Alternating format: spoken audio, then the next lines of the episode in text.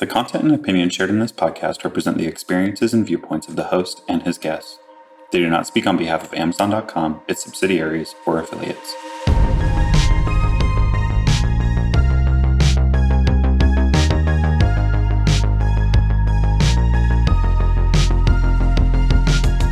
Hello and welcome to Owning It, where we talk about the risk and reward of leading by being unapologetically you. I'm the show's host, Matthew Dawson, a corporate educator and lifelong student, and today I'll be speaking with Jason Brooks.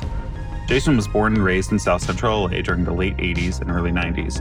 Jason had his life changed by access to a world class education that included private school and Harvard University. For the past 16 years, he's tried to pay it forward by serving students in a variety of educational capacities, including as a Spanish and Mandarin teacher, World Language Department Chair, Dean of Students, and Head of Upper School. He's currently working to build an edtech startup whose mission is to use machine learning to make equitable and inclusive classrooms the norm. Welcome, Jason. Thanks for having me. It's really great to be here.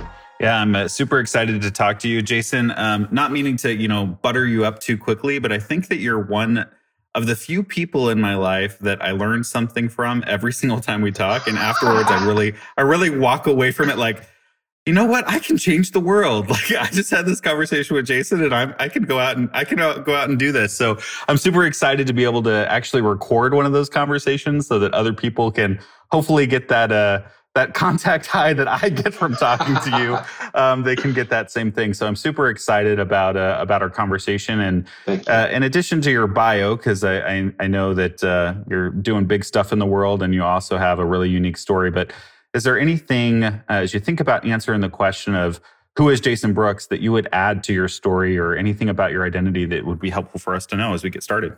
Well, first thing, uh, you can change the world. Uh, and thank you for your far too generous uh, introduction. Yeah, I, I, was born and raised right in Watts, uh, the city right next to Compton in the late 80s, early 90s. And it's a mixed bag, right? Often when I tell that story, folks think uh, it was the worst possible way to grow up. But the reality is that uh, just like everybody's childhood, there's a mix of really tough stuff and uh, really great things, right? So uh, some of the tough things, I saw uh, a neighbor, you know, violence was all around. I saw a neighbor get shot in the chest at my seventh birthday party. Uh, and in the same neighborhood, I was mentored uh, by folks who are first generation immigrants. And it's one of the reasons that I speak Spanish today is because people who had just arrived in this country and only spoke English or only spoke Spanish really took me under their wings um, and really taught me their language and culture in ways that I will forever be grateful. So that neighborhood really shaped me.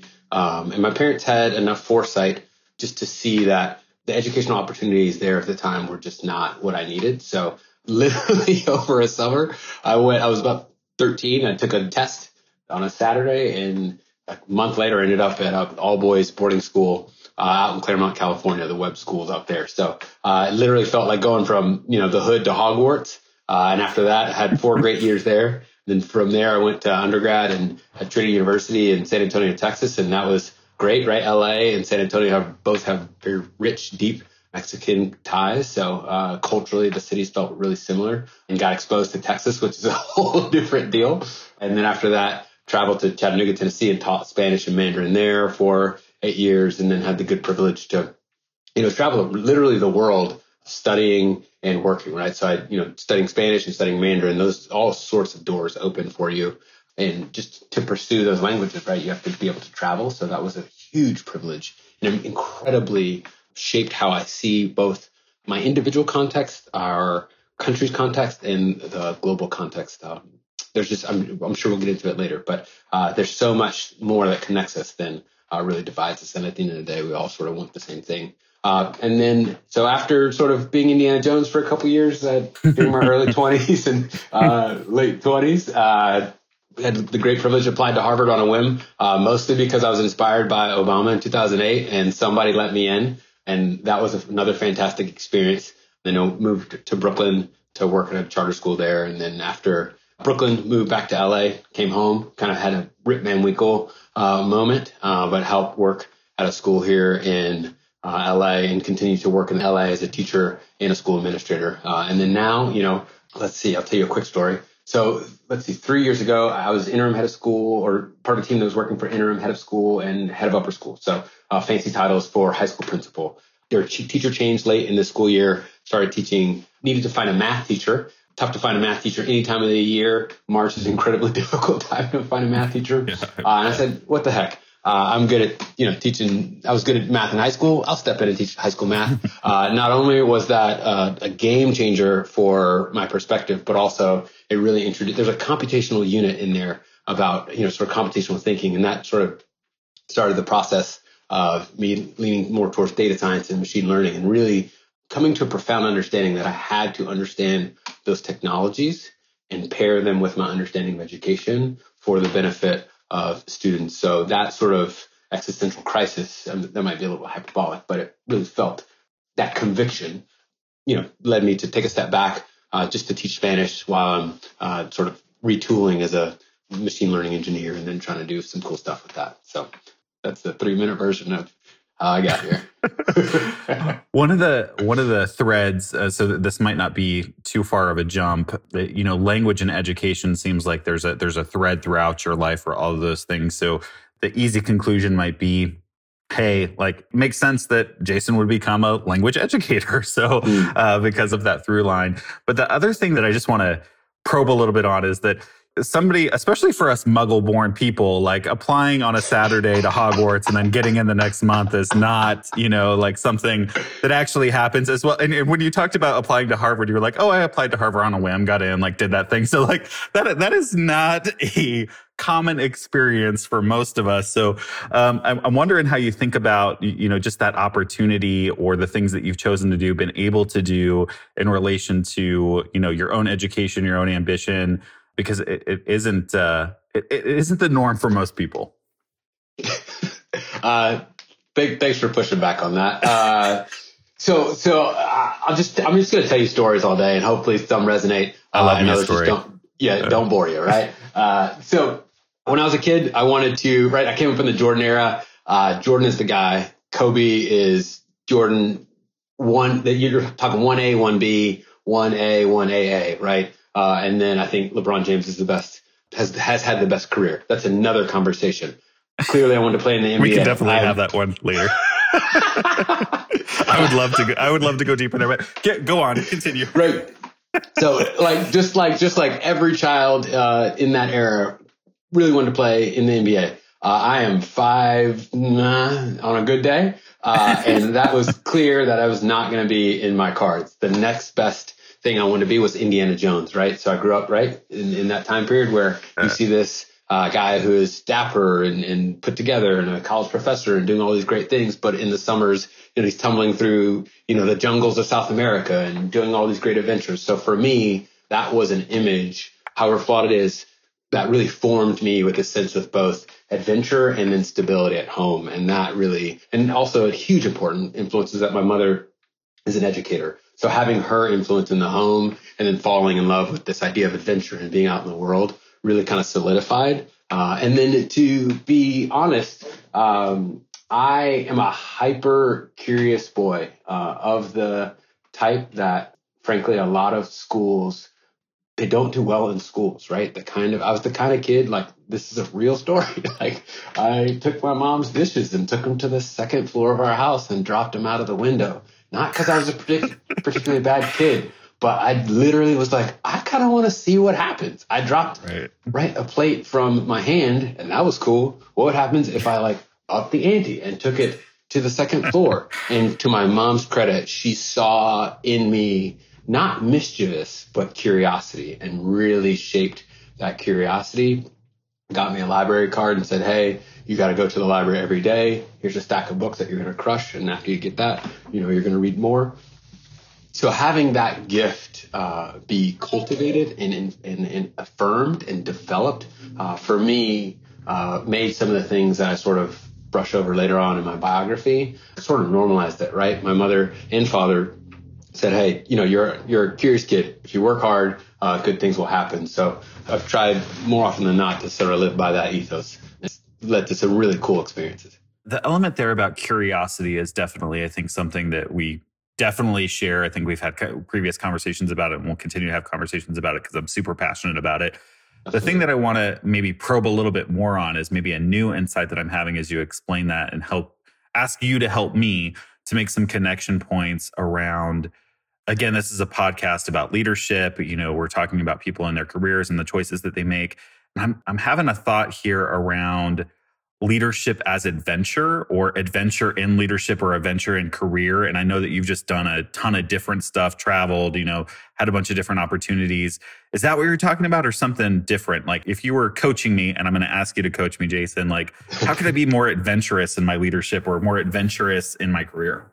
Yeah so uh, when i was in college my coach used to say all the time buy the ticket take the ride right? And what he meant by that was um, life is scary. Life is fr- frankly terrifying, right? You think of like uh, as we evolved from primates, we're just basically really smart oysters out there that should have everything come after it, right? So one of the things that we have to do is use this big brain and use our curiosity and use our gifts and talents to see what's on the other side of the hill. And for a lot of human history, that has led to fantastic discoveries, right? Uh, and, and the other side of that coin is that when you look at leadership, when you look at life, as an adventure. Uh, oftentimes you'll come to uncomfortable conclusions, right? So one of the things that happened to me personally within the last year is that it became very clear to me that this job that I love, being in the classroom, being around great teachers, helping develop a school culture, being, you know, the guy on the ground leading a school was all good and great, but there is a larger world out there and my gifts and skill set might be better useful to more people if I took a step back terrifying step back to retool so that I could step forward, right? And that was one of the uncomfortable conclusions that comes from being a curious person. When you keep pulling at a thread, there's going to be part of that fabric uh, that you don't necessarily want to confront. But if you can build a habit out of doing difficult things and just normalize doing difficult things in the long run and over time and in, in the aggregate, the results are just hard to argue with. And in a previous conversation, you described uh, this transition point. So uh, again, this might have been glossed over in your bios, but so you have recently completed a pretty intensive machine learning program to retool, as you described. In order to do that, one of the things that you had to accept or you know jump into, where you had to show some adventurous, uh, your adventurous nature was to go from being you know the head of the upper school so high school principal to you described this i'm using your words. You said just a spanish teacher which there's no just there. Like that's that's a pretty big endeavor. To be able to focus on this academic pursuit and this kind of career pivot a little bit on doing this ed tech startup. So i'm wondering as you describe some of the things that you pulled on the thread that and you didn't maybe necessarily there were some obstacles the fabric was pulling a little bit more than you thought. Like as you've made this transition is there anything else other than kind of what some might say take a step back in your career so that you could propel yourself forward? Is there anything during that journey that's come up as an obstacle or that you just were unprepared of as you bought the ticket and are taking the ride? Yeah i think the part that i knew was going to be hard and has proven itself to be true is the emotional part of it, right? So the ego part of it, the the person at the bottom of my soul with whom I wrestle with every day, right? To go from having the keys to literally every door on campus, being able to have huge say in the academic outcomes and the life outcomes of students and families, to sit in admissions meetings, to literally to be able to make decisions on the academic trajectory of young people's lives it's an incredible privilege. And with that comes a certain sense of self where your ego can start to get inflated and to step back and have the key to one door. And, and when you walk into that door, your classroom is cold and the things that you want to be set up aren't set up and you have to set those things up yourself. And when you walk around campus, people don't defer to you because you're not the head. You're one person who's standing in front of a kid and academic eligibility or a kid and, you know, a perfect 4.0. So that has been a shift that frankly has led to some tear filled nights, right? Being like, what the heck am I doing? This is a gamble. Like we can talk about, you know, the adventure and all the positive side of it, but part of me, I'm terrified, right? There's the legitimate pay cut, right? Where you're like, oh my gosh, I've got to provide for myself and my family. How am I going to do that? Is this gamble really going to work out? Right? There's the ego cut, right? When you go to, I'm not sure if I want to post this job on LinkedIn. Ah, what are my friends going to say? What are the people going to say, right? That's all ego. It's all ego, right? There's the parking spot, right? The literal parking spot, the name tag sort of ego cut that we all feel, right? When we put our name tag on. We're at a meet and greet event and we sort of puff out our left shoulder to say, Hey, look at MedTech, read the subscript. Uh, that, there's a lot of loss there, a lot of pruning of my ego that I had to go through that I'm continuing to go through. And that takes a lot of work and a lot of therapy and a lot of good friends and a lot of honest talks with myself to make sure that as I push through these difficult emotions, really trying to figure out what's the thing that I want to be left behind when I'm gone. Is it a lot of money? Is it a big fancy title? Or is it a legacy? David Brooks talks about this often, right? Do we want resume virtues or eulogy virtues, right? And we would all say, right, at the end of our lives that we want eulogy virtues. We want thousands of people to come to our funeral and tell beautiful stories about how we've changed their lives and da da da da da. But the reality is that we most of the time live for our resume virtues. What's the thing that's going to give me the promotion? That's going to give me the next money? That's going to give me the stock options? That's going to get that's going to help the company IPO, right? Those are that's all resume. That's all resume, and all of our resume is ego, right? And it took a really hard, long talk with myself in a literal five mile walk on the beach alone to make this decision. And to be candid, some days I'm still, you know, when you look in the bank account and you're like, man, I'm startup sounds fun until you have seven dollars in the bank, you know, right? And, and and there's some real cost to these decisions. But if you trust the process, buy in. I'm taking the ride, and I just trust uh, that this this new path will lead to a more fruitful end. One of the things that we talk about in my corporate context, so something that's you know a mental model that we often use is talking about one and two way doors. And the idea here mm-hmm. is that a two way door is a, a, reversible decision. So you can go one direction, then you can walk back out that door if you need to.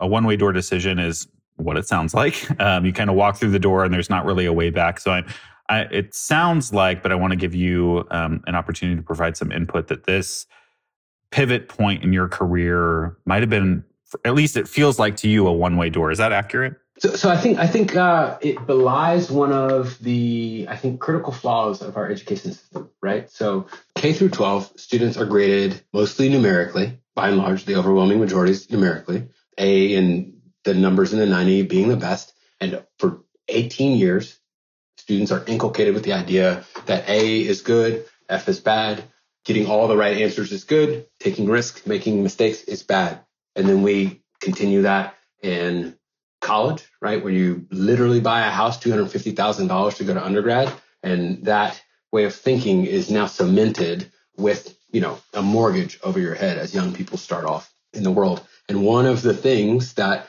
all, most of education is all about one way doors, right? If you, if you don't get, there's no, just now we're getting to the point where you can retake a test. Just now we're getting to the point where, you know, we're grading for mastery. But for most of education, if you get an A, that's an A. If you get a C, it's going to stay a C. Maybe B plus, you might get bumped up right. if you send some really, really good brownies. But for the most part, those are those are all one way doors.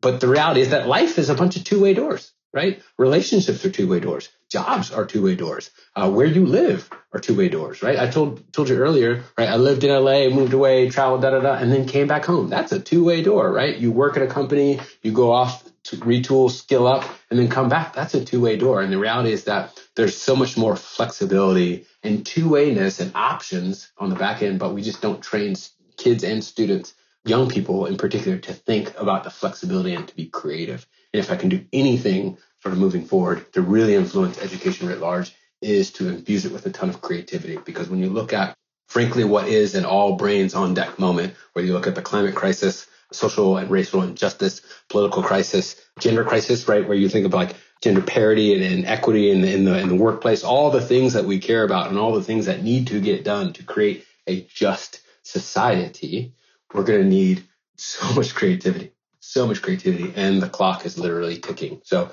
to continue to produce people who think in a very linear one way fashion just won't work, right? Because the solution to climate change is going to be multifaceted, multi pronged. It's not going to be one silver bullet. The solution to social and racial justice isn't going to be one solution. It's not going to be one test that we all pass, right? The solution to getting out of this pandemic won't be one thing. In fact, it'll be a constellation of really creative solutions that solve the problem for the whole. So, um, yeah, two way all the way. uh, thanks for that, Jason. a slight pivot point, and I want to give you an opportunity. I know during this time of COVID, remote learning, my kids are going through that. Mm. That there's been an exacerbated, or like I, I, think we're just paying a little bit more attention to issues of access, and mm-hmm. especially in you know rural schools where there's kind of like these tech deserts where they don't have access to remote learning and we've widened the gap i think in some ways around access to education specifically around technology. However at the same time as i understand it one of the things that you're trying to move towards in your career is technology actually is a great equalizer so to actually bridge that gap.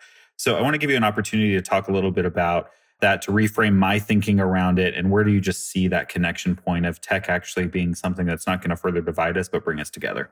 Yeah so um, a, f- a few thoughts on that right? So this past year has exposed at least in this country who we really are and our priorities and what uh, we as a country really care about. And that's been really difficult for a lot of people to see and witness oftentimes have video of people who've who have been on the receiving end of that treatment since the beginning of this country have known it all along and have been saying, hey, this is happening. These things are happening. These issues are happening. I'm not just talking about Black Lives Matter. I'm talking about women at the end of uh, injustice, right? I'm talking about trans women at the end of injustice. I'm talking about LGBTQ people at the end of injustice, Black people at the end of injustice, our Latin brothers and sisters at the end of injustice, right? All folks who have been on the receiving end have for long been saying, hey, this is not okay. And because technology allows people to see things that they otherwise were not able to see before, we're starting to see some of those things. It's becoming undeniable. And how that relates to education is, I think, specifically with um, artificial intelligence and,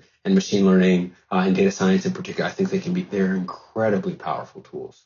But what we found is for the whole of human history, technology can and will only amplify what is already there. And what I mean by that is you to go, let's go all the way back to the Stone Age, right? The first person figures out, oh, if I beat metal into a certain shape and I sharpen one edge of this shape, I can use this new thing called a knife to more efficiently cut meat. If I can more efficiently cut meat, that means I have more energy me and my family have more energy. So then we can go and, you know, bring down bigger game and then we have more time so then we can farm, right? And you see how the knife is a technological invention and it sort of starts this great process. That's awesome.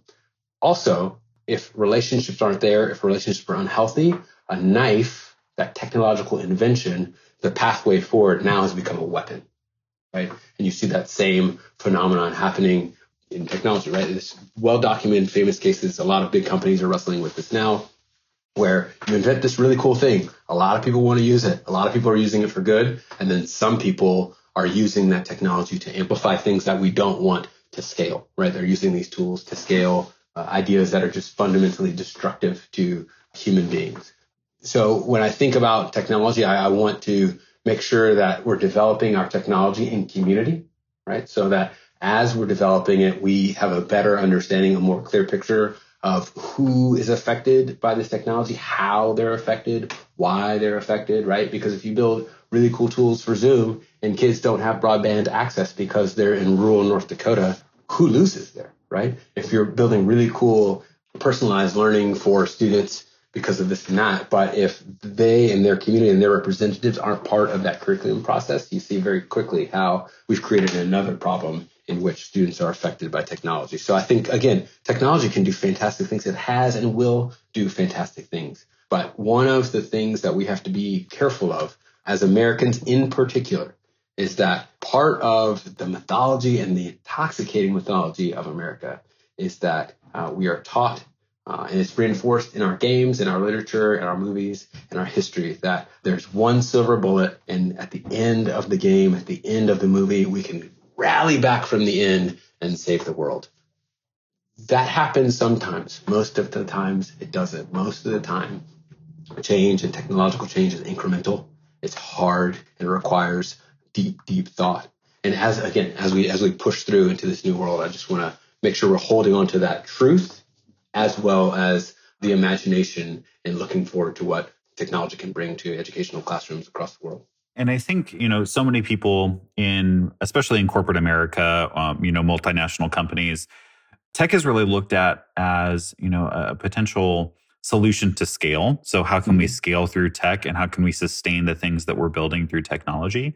And what I'm hearing in your response is that there, like, that's a fine balance, right? So, like, tech in and of itself is like one piece of this pie, but the other piece of this is like, what technology, who's your customer, how is it being implemented, in what use cases? So, maybe just like a high level for you, how do you think about striking that balance? Or, like, what are the questions that we should be asking ourselves as we think about tech to both equalize and to scale, sustain, you know, the things that we're doing in the world? Yeah, I, th- I think it comes down to one word, right? Equity, right? Like who is flourishing, right?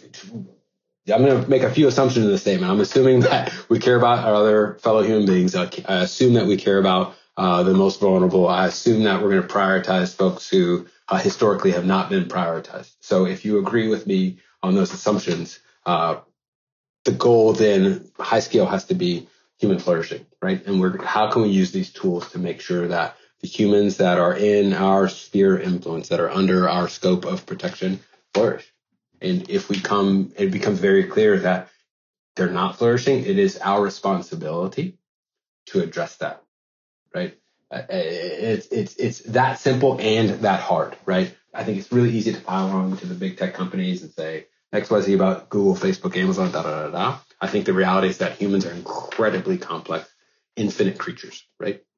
We have souls and weird sort of things that pull us in different directions and all sorts of idiosyncrasies that make it really difficult to get us all on one page. But this technology and these technologies, as they've always been, have the potential to change the course of human history. And with uh, I mean, let's go Spider-Man here, right? We'll, we'll all go Marvel, right? Uh, with great uh, power comes great responsibility. Uh, and if I've learned anything from my experience as a leader of a school and leader in other domains, uh, I always, always make the wrong decision in uh, isolation. Humans do not do well. I do not do well in isolation. Uh, I make better decisions, and there's an increasing exponential function that there are diminishing returns. Don't get me wrong, but to the extent that I incorporate really different, diverse opinions that I can profoundly disagree with, but also respect and really take their input, then that end result is a little bit better and leads to more flourishing. So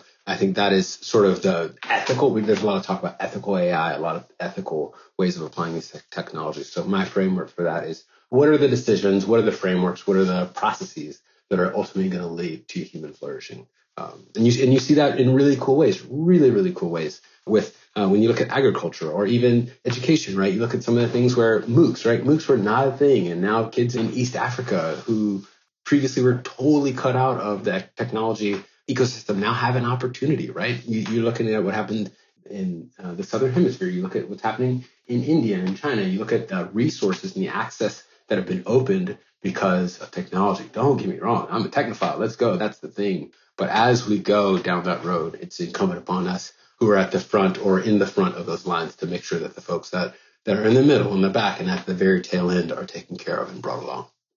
You talked a little bit about, and I appreciate the the insert, the, any any opportunity we have to insert both the NBA or Marvel, like win, winning for me. So you've done both, so I appreciate that. Um, one of the things that you talked about is the responsibility of power, and one of the things you know that I, I firmly believe is that we're all leaders and we all have mm-hmm. some level of situational, positional authority, power and the things that we're doing. And so one of the things that you described is, uh, you know, maybe I'm making a leap, so please correct me if, I, if I'm wrong about this, but one of those respons- the responsibilities of power, as you've articulated, might be to help others flourish, which I think is great. How would you add to that list? What would be two or three additional things that, whether you're an individual contributor, you know, a new person in your career or a seasoned leader, all of us are leaders, all of us have power. What's the responsibilities of that power? Yeah, so I think I, when I think about the responsibilities of the power, I think I can, oftentimes I can get paralyzed, right? Because whether you're leading a big company or your family or just yourself or what decisions you make or as you lead your, your dog literally on a walk, uh, there are consequences to uh, leadership. And one of the things that, one of the habits that I try to practice every day is being curious one minute longer than feels comfortable. And what I mean by that is almost every time I'm curious a little bit longer than I think I should be. Right? Because I've processed and I've done the data and I've done the research and I've done all these things and I've come to a conclusion.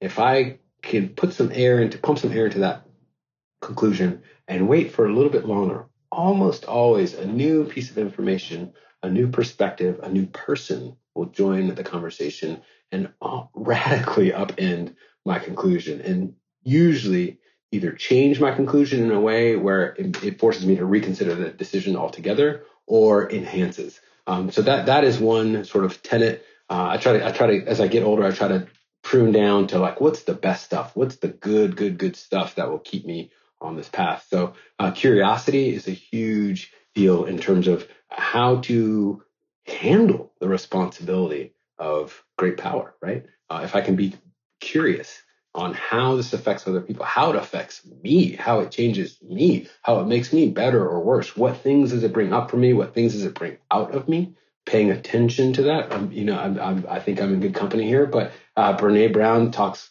long and very eloquently about vulnerability, right? And how vulnerability is a balance to responsibility. When one of the lessons I learned from my first year leading the school, uh, I had on my desk uh, a book, How to Be a School Principal. Uh, very quickly, uh, I got some feedback that that's a de- that a lot of books are great. We're in a school. That's a book that should not be on your desk. So maybe take that one home. Uh, but that reinforced the the nature of when you're a leader, you cannot be vulnerable. When you're a leader, you have to know it all. And certainly there is there is expertise that is required for leadership. I'm not debating that. But imagine the experience of my teachers, my department chairs, uh, my other school administrators, and students if they could see me modeling vulnerability. They knew, no surprise to them, they knew it was my first year. They knew this was my first time being a principal. So for me to pretend that I knew it all was a fallacy, right? And and then I'm inviting them to pretend in a world that is not true and think about all the the lack of safety and the lack of clarity that that that provides on their end versus I come to them and say, "Hey, I've done my homework. I've prepared. I've done all the reading. I've done all the interviewing. I've talked to as many people as I can. Here are my conclusions. What do y'all think about this? Can we invite students' perspectives into this? Can we invite parents' perspectives into this? Can you poke holes onto this hypothesis? Can you break it? Right. And that's more scientific thinking, right? That's more, uh, I start with a, a, hypothesis that I come to, and I want people to throw stones at it, poke at it, break it, drop it off the building, see if we can break it. And if it can endure all those things, then that hypothesis is just stronger, right? And then when I, as the leader, make really hard decisions, which is part of leadership, then because my hypothesis is stronger, the longevity and the long term quality of my decisions is just improved. So, yeah, just to maybe a, a summary of that. So, some of the things that I'm hearing as we think about the responsibilities of of power, aka you know leadership, being in a leadership position, is one is the responsibility of helping others to flourish. Yep. Second to that would be staying curious a little bit longer than is comfortable. And then the, the last thing that you offered was around just that vulnerability, which we talk a lot about a lot on the show. So, um, and I'm never I'm never tired of talking about it. So thanks for adding that as well. And one of the things, you know, as an opportunity to maybe add to the list that we're creating here and to get some of your perspective on it is I've had a lot of thinking lately about leadership as intervention. So the mm. role of leader to intervene, not just to you know, when we think about these big social movements to sort of say, like, hey, this is wrong and we need to stop doing it, we need to do it this way, but also just to change the flow of the energy in any situation to like make something more productive, to collaborate differently, to just move a group or myself along in a different way. And so I want to get some of your your thoughts about what you've learned as leader in terms of your ability to intervene. And what I'm going to actually ask you to do first is there's a really great story that I know about you, Jason, about um, something that you did early in your career in the classroom that involved a stapler and how you were trying to intervene and uh, change the energy of your classroom um, that had a pretty interesting result. So I want you to tell that story and then uh, any reflections you have on what you've learned from that experience, but also uh, leadership as intervention as we move towards the close of our conversation.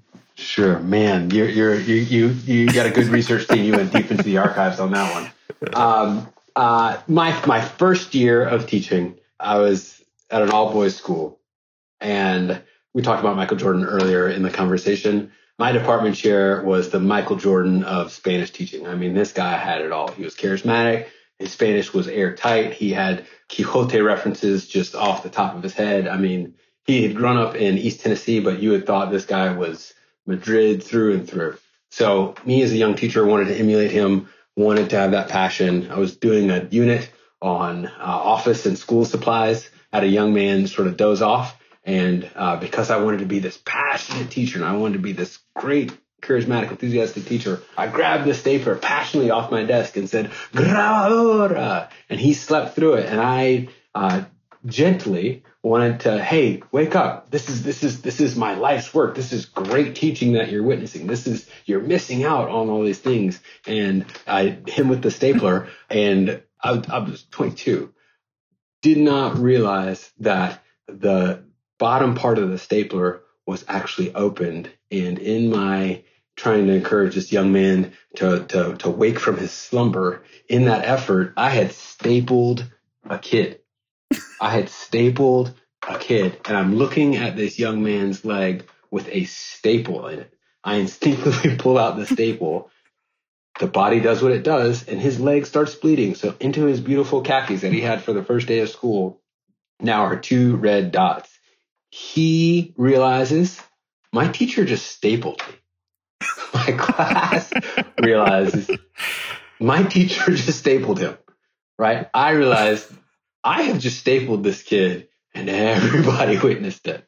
Uh, I, he, I could not have had a bigger gift at the moment. Uh, the, the, the young man slid in his chair, uh, looked me in the eye, and with the best smile I've ever had, uh, we both agreed in that moment that he had an A. Uh, the parent teacher, he knew he had you. he had a 99 out of 99 out of 99. Uh, at the parent teacher conference, I'll never forget his mother came to me and said, I don't know what you did, but you've turned him on. He is passionate about Spanish and, and he, he just won't stop studying. How did, you know, his other grades are not good, but you know, he's got a 99 in Spanish and me, you know, Hey, I don't know what happened. You know, just, you know, show up and do your best. And sometimes the kids react to it. Uh, but, but that, I tell that story, uh, at the beginning of our career, of my career, because so often when we look at people toward in the middle or the later stages of their career, they look like they've always had it all together. And the reality is that we don't. We don't. And we just have to keep moving along. Uh, and one of the things around uh, intervention and, and, and, and, leadership change is having the willingness to take risks, right? Don't staple anybody, please. Uh, but take some risks, uh, move the ball forward, and then be willing to change, be willing to say, yes, there's a lot of inertia. There's a lot of momentum. There's a lot of energy going in this in this direction, but I'm either going to go against it or to the left or to the right. And I love what you said there about changing the energy flow. Whether you're an individual or a big time leader, wherever you are as a human being, um, the change of energy, uh, people respond to that, right? You see so many. One of the good things about social media is that uh, we are seeing more and more examples of uh, folks step in and really change, literally change the energy when uh, there's a negative energy towards a marginalized group, right? And that is really cool to see and really encouraging and a testament to the power of intervention as leadership or leadership as intervention. Uh, and it doesn't have to be violent. Most often it is not violent. It doesn't have to be forceful. Most often it is not forceful. But the act of standing side by side with somebody, the act of apologizing, the act of asking for feedback, the act of uh, apologizing to a child, right? I'm sorry I stapled you. I did not mean to do that. My intention was actually to do teach a really compelling lesson that you would all remember. I did not do that. And in fact, I really hurt you. And I'm sorry. And I'm going to give you enough, enough space and time for you to accept that apology as you need, right? One of the things that, you know, my wife and I are, are, are very involved, involved in foster care. And one of the lessons that I learn every day is that the soul that occupies my body is no different than the soul that occupies little people's bodies. And oftentimes, because they're small or underdeveloped, little people, kids, don't get the respect and they're not seen as having a soul, right? They're not seen as being human beings that are being formed. And we often dismiss them and don't listen to them when in fact, they have really good opinions. And oftentimes kids kids kids are honest, right? Like, does this look on good on me? I'll say yeah. Kids will say, oh no, you look fat. Wow, wow, wow. Hey, hey, like hey, hey, hey. But that's that's the truth. Uh, that get, that kids can tell to power, right? And often, if I'm in a position of power, I want to stamp down that truth. Tell me the lie I want to hear instead of telling me the truth I need to hear. So, um, to the extent that we can intervene and change that energy, I mean, I think that's that's really what it's about. And one of the things that you helped me think about, Jason, and what you were saying is, is that I think even in my own leadership journey, one of the things that I, I think I'm a little bit better at now, but I, I, know that I have multiple examples like you of getting caught up in is that aspirational leadership. So seeing somebody that you feel mm-hmm. like has it all together and feeling like, oh, I have to do it how they do it. Yeah. you know, this podcast is really about authentic leadership. And part of that is being true to yourself. What intervention is for me in you know my sphere of influence and how I show up as a leader is going to be very different most likely from how you show up other than us Ooh. having a mind melt like you know there is there's that piece of it but um like and I think that as we sort of lean into that a little bit more we become more accepting of the fact that like how I teach, how I educate is going to look very different to this other educator who might be wildly successful or this other leader or this other manager. And just sort of leaning into that a little bit more, I think will lead to better outcomes as well as us being more fulfilled in our mm-hmm. roles as leaders as we don't try to, you know, play by somebody else's playbook kind of a thing. Mm-hmm. Yeah. And I think there's, for me, as I've grown comfortable in my own skin, and that has taken a lot of time and a lot of self work and a lot of therapy. So I want to own that. I balance the sense of confidence forged by insecurity, right? There's a lot of things that I'm insecure about. There are so many, so many things I just don't know about. And I or other people expect me to know about. And for a, for too long, I pretended that I knew, right? And for too long, I faked it until I made it. Right. But part of what happens when you fake it is that you hurt people.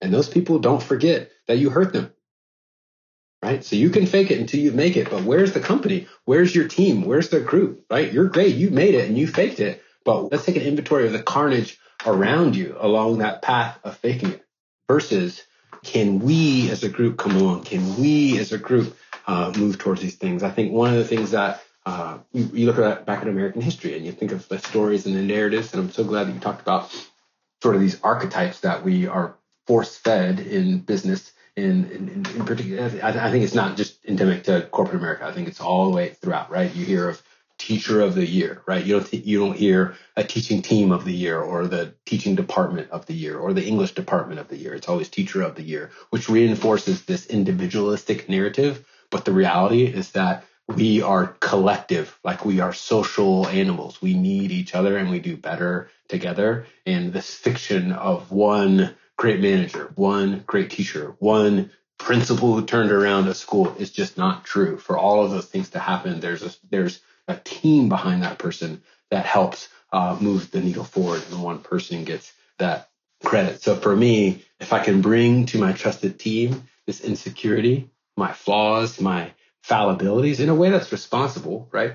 Brene Brown talks often about the difference between vulnerability and boundaries, right? I'm not just saying, here are all the things and uh, let's have this therapy session. That's not what I'm saying. But I will say, here's my expertise. I'm very, very good at languages. I'm very, very good at systems. I'm very, very good at child development. I'm not great at operations.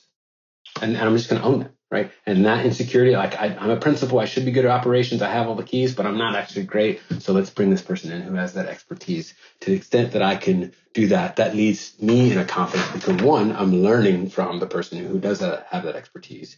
Two, I'm lending some of my cachet, my power to that person so that elevates their profile and gives them a more solid seat at the table. And I walk through with this balance of there are some things I know really well, and I'm confident on how this outcome is going to come. And there's some things I don't know. And me being honest with myself about the things I'm confident in, the things that I'm insecure in, and I don't really know, it leads again to this idea of more human flourishing and just hurting less people in the process. So to the extent that we can think more collectively and think in second and third layer and second and third iterations of, of our decision making, I think that's going to be it. Because you know you can have a whole bunch of winners, right? But that necessarily means that there there's got to be a bunch of losers. And I just don't want to live and work and be in places where there's one person who wins and gets all the glory and everybody else who loses. Uh, that just doesn't seem to be the right thing to do nor the sustainable thing to do. Jason, thank you so much. My uh, plate is full, my cup runneth over, and um, you know, some other metaphors about food. It must be almost lunchtime or something for me to, you know, spit that many metaphors about food. But um, what I want to do uh, to, to wrap up our conversation, other than express gratitude, is just give you the final word about anything that, any new insight that you've had over the course of our conversation, or anything that maybe is surprising you, or that you want to learn more about as we close.